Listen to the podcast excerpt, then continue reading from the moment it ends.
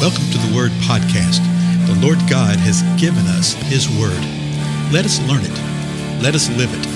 Let us rejoice in it. Spread the Word.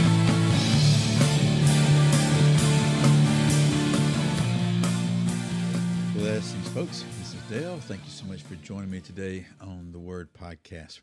We continue our examination of Titus, drawing near to the end of chapter 2 right now. And remember what's going on right here. Real quick recap. Uh, Paul's writing to Titus at the beginning of chapter 2. He says, Hey, I want you to speak the things that are fitting for sound doctrine. And that's in contrast to what had been going on in chapter 1 uh, with certain uh, rebellious men, I think is the way he described it. And then he tells what that fit doctrine is, that fit teaching that he had in mind. And it's how the older men are to behave and the older women are to behave and the younger women and the younger men and even the bond slaves, as we saw in the last episode, that we're all uh, as believers to act and behave in a certain kind of way. Why is that? So that the opponent would be put to shame and have nothing bad to say about us. Uh, and then also, as far as the uh, bond servants, he said, so that they will adorn the doctrine of God, our Savior, in every respect. That's where we le- uh, left off in the last episode. That literally in everything that we do, that we will be wearing the teaching of God, the doctrine of God, that we will be manifesting that in everything. Now, the reason I want to go through that is for verse 11. Verse 11, where we begin today, starts off with the word for, F O R. For the grace of God has appeared. And so that word for right there ties it back into what he's just said previously in this chapter of how we are to be living, how we're to be behaving. For the grace of God has appeared, bringing salvation to all men. Well, if you just read that phrase, for the grace of God has appeared, you might think, well, what is the grace of God? When you finish it out, bringing salvation to all men, okay, begin to see who this is. Um, and what it is that he's talking about. What brings salvation to all men? Well, it's, it's the Lord Jesus Christ. Now, watch what he does here. This is really cool. Again, verse, this is verse 11, and verses 11 through 14 are all one sentence. So, as is Paul's manner, it's a long run on sentence. But listen what he says.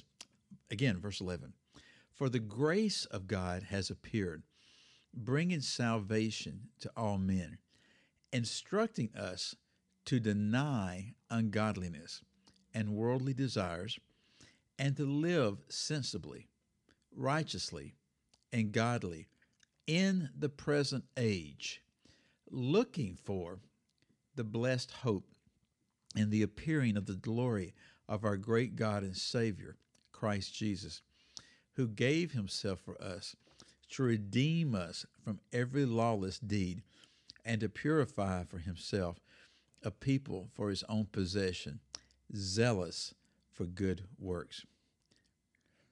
And then the last verse, let me just read it. These things speak and exhort and reprove with all authority, that no one disregard you. Remember, we looked at that last verse in the last episode and in some previous episodes before. That is the reason that Paul wanted him to speak these things. But did you catch what all was going on there?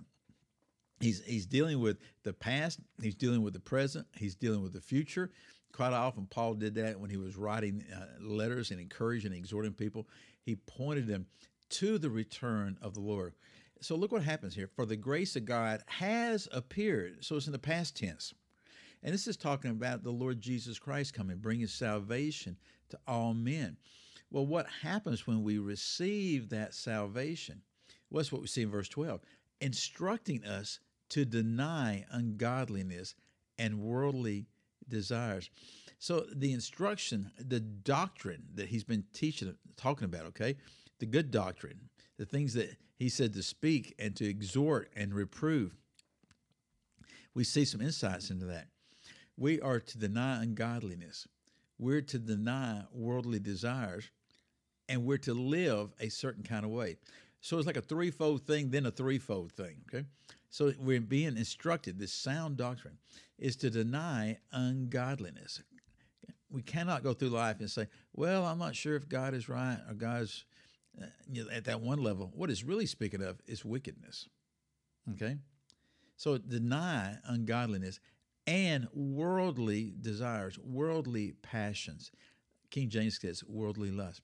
So deny ungodliness, deny our worldly desires, and to live.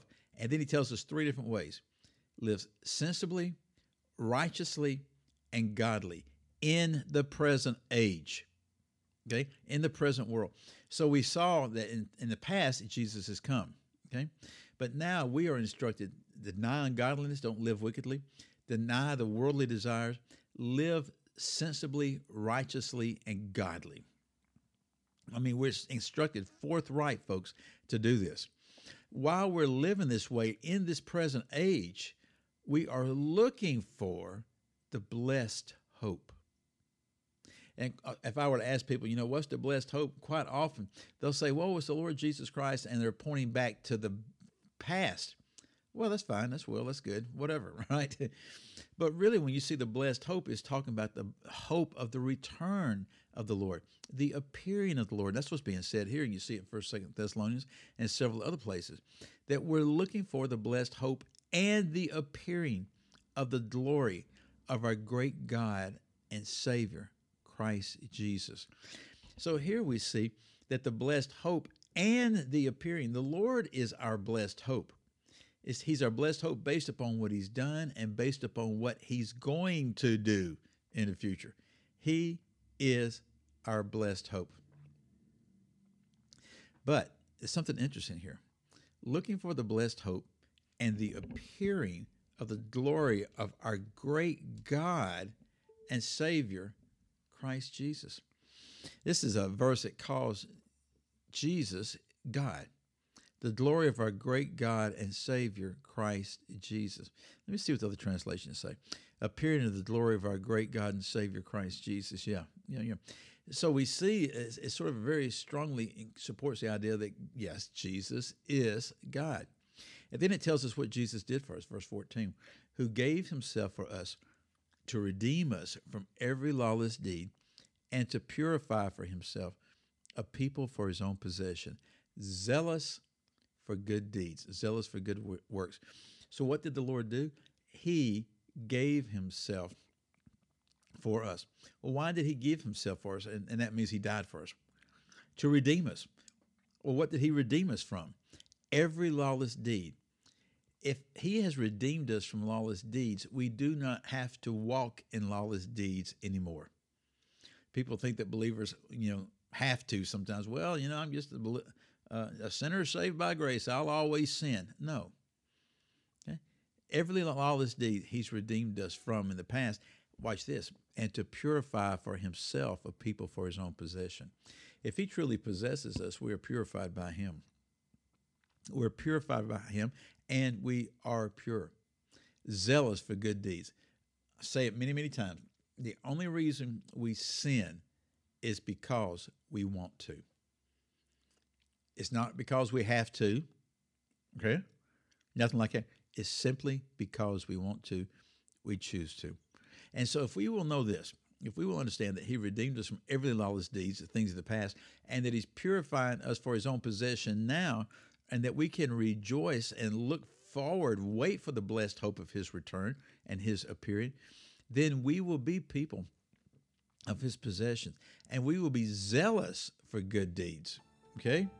And uh, you know zealous for good deeds or the idea being with that that you're you're literally burning with desires to do what the lord wants you to do.